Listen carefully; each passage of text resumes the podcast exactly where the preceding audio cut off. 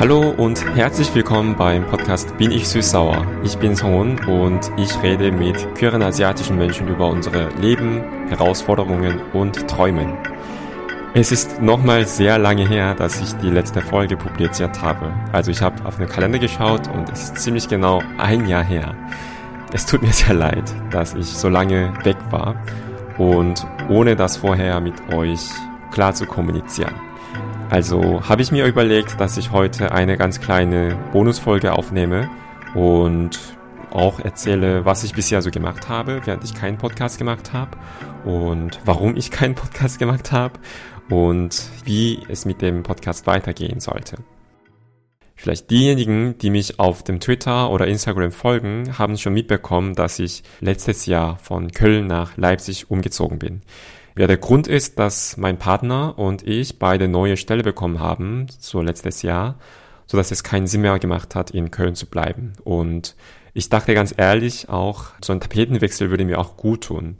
Denn ich mag Köln sehr und da habe ich auch viele Freundinnen und kenne die Nachbarschaft sehr gut. Und zugleich habe ich immer das Gefühl gehabt, dass die Stadt mir zu klein geworden ist und ich kenne einfach alle Straßen, alle Ecken. Also ich möchte gerne was Neues sehen. Und deshalb habe ich ohne weiteres nachzudenken sehr leichtherzig mich für den Umzug entschieden. Und ja, deshalb bin ich jetzt seit Dezember 2022 in Leipzig. Wie es so ist, habe ich erst paar Monate später gemerkt, dass ich den Umzug brutal untergesetzt habe. Weil ich dachte, okay, du kennst dieses Land, Deutschland, und du kannst die Sprache, und ja, also du hast schon mal von Seoul nach Köln umgezogen. Also so ein Umzug von Köln nach Leipzig sollte ja kein Problem sein. Von wegen, es stellt sich heraus, dass es eine volle Probleme, nicht volle Probleme, aber schon eine Herausforderung war und noch ist. Erst im Nachhinein wurde es mir klar, dass ich in dieser Stadt weder eine Arbeitsstelle habe, also meine neue Arbeit, Arbeitsstelle ist in Berlin, noch keinen Studienplatz was ich bisher äh, nie so hatte. Also ich hatte immer in einer Stadt äh, gelebt, wo ich entweder die Arbeit hatte oder Studienplatz hatte oder meistens beides. Und auch, dass ich immer ja, familiäre Verbindung hatte. Also ich bin jetzt zum ersten Mal in meinem Leben in einer komplett fremden Stadt und das ist spannend, aber zugleich ja, überfordert mich ehrlich gesagt so ein bisschen. Also das hat mit Leipzig, glaube ich, sehr wenig zu tun. Also auch wenn ich zum Beispiel nach Frankfurt am Main umgezogen wäre oder, keine Ahnung, nach Freiburg oder Hamburg, also wo ich niemanden kenne, wäre es mir auch so ähnlich gegangen. Ehrlich gesagt finde ich die Stadt Leipzig ziemlich schön und auch entspannt und ich brauche jetzt viel weniger Zeit zu meiner Arbeitsstelle zu fahren, also in Berlin, als aus Köln, was ich im letzten Sommer paar Monate lang gemacht habe. Und also es hat durchaus Vorzüge. Die Frage ist eher, wo finde ich die Menschen oder wo mache ich neue Freundinnen? Ich glaube, so Menschen in meinem Alter, so ungefähr so Ende 30er, die haben entweder schon ganz festen Freundeskreis oder sie haben Kinder. Und sie bewegen sich deshalb in einem ganz anderen Raum und deshalb sind sie für mich so ein bisschen unerreichbar. Ja, man kann natürlich auch über eigene Altersgrenze hinaus Leute kennenlernen, aber ich wollte einfach zuerst mal Menschen in meinem Alter kennenlernen und das ist bisher mir nicht so gelungen. Also, der Umzug ist passiert. Und zweitens, wie ich schon gesagt habe, habe ich seit letztem Jahr eine neue Stelle an der TU Berlin und zwar als Postdoc wissenschaftlicher Mitarbeiter in einem Projekt, was ich super spannend finde, zum Thema queere Alltagshandlungen in digitalisierten Räume.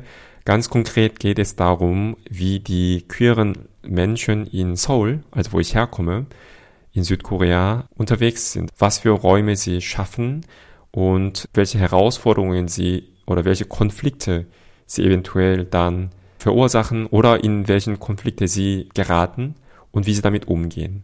Und das Projekt ist angesiedelt im sogenannten Sonderforschungsbereich Und in diesem Sonderforschungsbereich unter dem Titel Refiguration von Räumen gibt es auch viele andere WissenschaftlerInnen, die in der Soziologie, in der Urban Studies und auch in weiteren anderen, vor allem sozialwissenschaftlichen Fächer trainiert sind und tätig sind. Also ist das auch für mich eine super Gelegenheit, nach Korea zu gehen und dort qualitative Sozialforschung zu treiben. Zugleich ist es auch ein großer Wechsel, denn eigentlich bin ich ja in der Geisteswissenschaft verwurzelt, würde ich sagen. Und ich habe ja meinen Abschluss auf Master in der Germanistik gemacht und meinen Doktor habe ich im Fach Theater und Medienkulturwissenschaften gemacht und jetzt bin ich wieder im völlig neuen wissenschaftlichen Kontext. Ich lerne sehr viel, ich finde es super spannend, was meine Kolleginnen auch so machen und zugleich, ja, lerne ich auch ähm, wie die Menschen hier in dem neuen Fach oder im neuen Forschungsbereich so arbeiten. Und das ist eine sehr gute, aber auch äh, schon herausfordernde Beschäftigung. Und ich habe auch eine volle Stelle als Wissenschaftler und das ist ein Privileg. Und da möchte ich auch gut sein in meiner Arbeit. Und als Postdoc habe ich ganz neue Aufgaben und ganz neue Möglichkeiten, die Arbeit zu gestalten, was ich spannend finde und was ich, ähm, wofür ich sehr dankbar bin. Aber das Ganze ist ja auch Umgewöhnungssache und das war die zweite Veränderung, die in dem letzten Jahr mir passiert ist. Die drittgrößte Veränderung meines Lebens in dem letzten Jahr waren die häufige, äh, die häufigen Reise nach Seoul, Südkorea, wo ich herkomme. Wie ich schon eben erzählt habe, ist unser Projekt in Südkorea angesiedelt und dort treffe ich mich mit queeren BewohnerInnen und ich mache da auch Interviews. Ich mache sehr lange Interviews. Bisher habe ich so ungefähr 20 Menschen getroffen und Interviews geführt und ich mache auch teilnehmende Beobachtung. Ganz konkret war ich in dem knappen Jahr insgesamt dreimal in Seoul und für insgesamt gut drei Monaten. Das ist sehr schöne Gelegenheit, aber ich habe da auch äh, meine Kapazität völlig überschätzt. Ich dachte, ich kenne die Stadt, ich bin selber schwul, ich kann die Sprache, also ist ähm, die Arbeit für mich einfach ganz einfach, dachte ich. Stellt sich heraus, dass ich zum Beispiel, wenn ich in Schule im Bar gehe und Leute anspreche, ja, dass die Leute fragen so, woher kommst du? Und diese Erfahrung habe ich immer wieder gemacht und mir wurde auch Sachen gesagt, ach, ja, für einen Koreaner bist du so und so. Sprich, du bist nicht typisch koreanisch. Und ich halte von solchen Stereotypen nicht viel, aber dennoch, wenn du das immer wieder hörst, das macht mit dir etwas aus. Vor allem, wenn du das in der Stadt erlebst, wo du geboren bist und aufgewachsen bist. Genau, das sind die drei große Veränderungen meines Lebens. Und vielleicht habt ihr jetzt auch langsam die Vermutung, warum ich meinen Podcast ein Jahr lang nicht gemacht habe.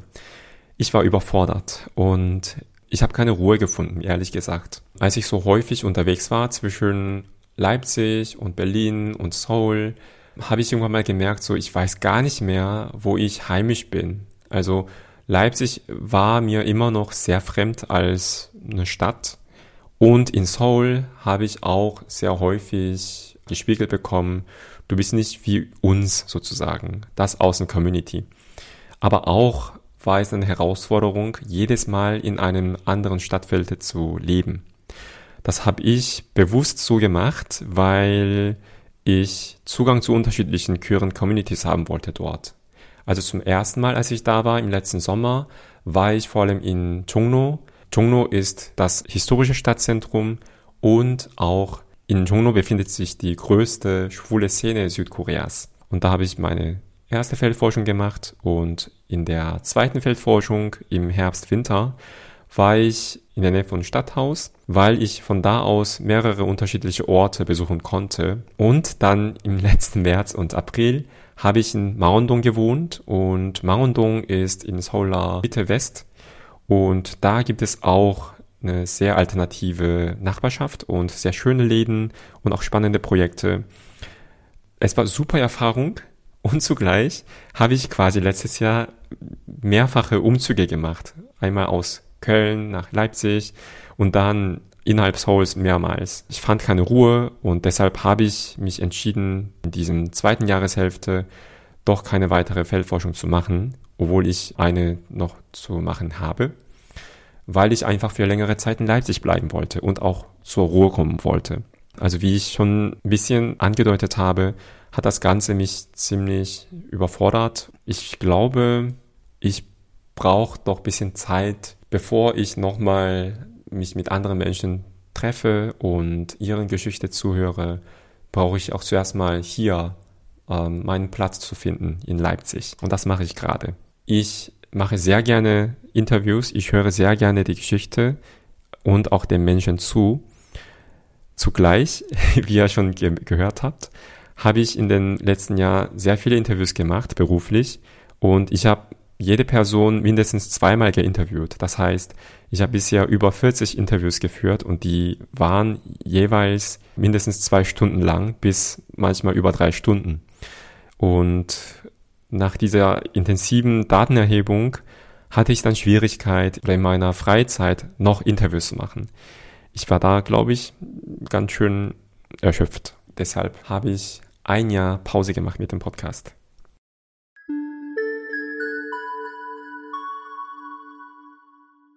Nun, was passiert jetzt mit dem Podcast Bin ich süß-sauer?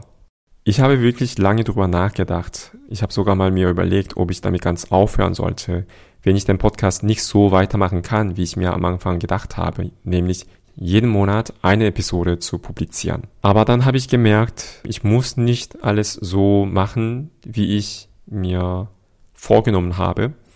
Ich muss nichts perfekt machen.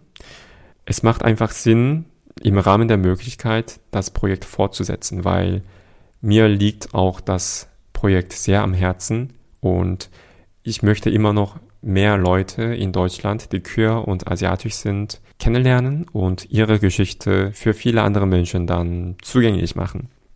Das finde ich gerade in jetziger Situation wichtig, dass die politische Meinung in Deutschland immer rechts fährt.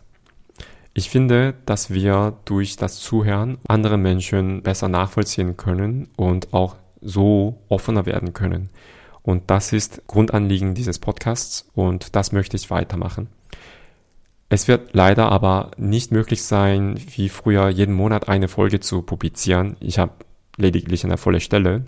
Aber ich werde bemühen, wenigstens jeden dritten Monat eine Folge zu publizieren. Und am besten könnt ihr euch mich auf Instagram folgen und da werde ich einfach die neue Folge vorher ankündigen. Oder ihr könnt mich natürlich auf Spotify und weiteren Apps, worauf ihr die Podcasts hört, abonnieren. Dann werdet ihr auch immer pünktlich mitbekommen, wenn die neue Folge erscheint. Ich habe schon ein Interview auf meiner Speicherplatte und ich muss gestehen, dass das Interview schon letztes Jahr im Mai gemacht wurde. Das war auch ein Grund, ja, ich habe mich unendlich geschämt dafür, dass ich dafür so lange gebraucht habe.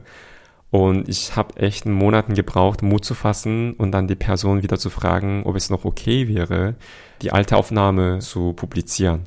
Und zum Glück hat die Person das noch zugewilligt und deshalb werde ich die Aufnahme in der kommenden Woche schneiden und hoffentlich kann ich dann noch in diesem Monat, also September, publizieren als neue Folge.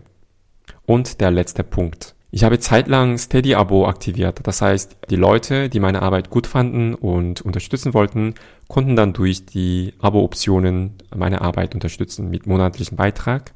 Aber da hatte ich auch leider nicht die Kapazität gehabt, den AbonnentInnen regelmäßig weiteren Content zu liefern in Form von Newsletter. Bin überhaupt sehr dankbar, dass die Menschen, die trotz dieser unangekündigten Pause meine Arbeit unterstützt haben bis zum Ende. Vielen, vielen Dank. Aber ich konnte nicht mehr diese Abo-Option aktiv lassen und deshalb habe ich die Steady-Abo-Option ausgeschaltet. Und wenn ich neue Ideen habe und die Idee für meinen Podcast umsetzen möchte und dafür eure Hilfe brauche, dann werde ich nochmal so eine ähnliche Option mir nachdenken. Ich möchte mich aber für eure Unterstützungen, egal in welcher Form auch immer, herzlich bedanken. Das war letztendlich auch der Grund, warum ich entschieden habe, den Podcast weiterzumachen. Ähm, in letzter Zeit hatte ich die Zeit genommen, meine alten Folgen kurz reinzuhören und auch eure Kommentare zu lesen. Und dann ist mir auch klar geworden, dass viele Leute, die ich auch nicht kenne, diesen Podcast wirklich mögen und dass dieser Podcast doch, auch wenn es ganz kleine Veränderungen wäre, gewisse Veränderungen in manchen Menschen vielleicht ermöglicht hat. Und erst jetzt sehe ich das und erst jetzt kann ich das wirklich dankbar annehmen. Und das ist genau der Grund, warum ich damit weitermachen möchte. Es ist doch ein bisschen lang geworden. es ist schon komisch, nochmal so, also mit dem Aufnahmegerät so lang einfach Monolog zu machen. In den kommenden Monaten gibt's aber einige Sachen von mir, die ihr gerne auch lesen oder hören könnt. Ich werde auch die dann auf meinem Instagram vor allem posten.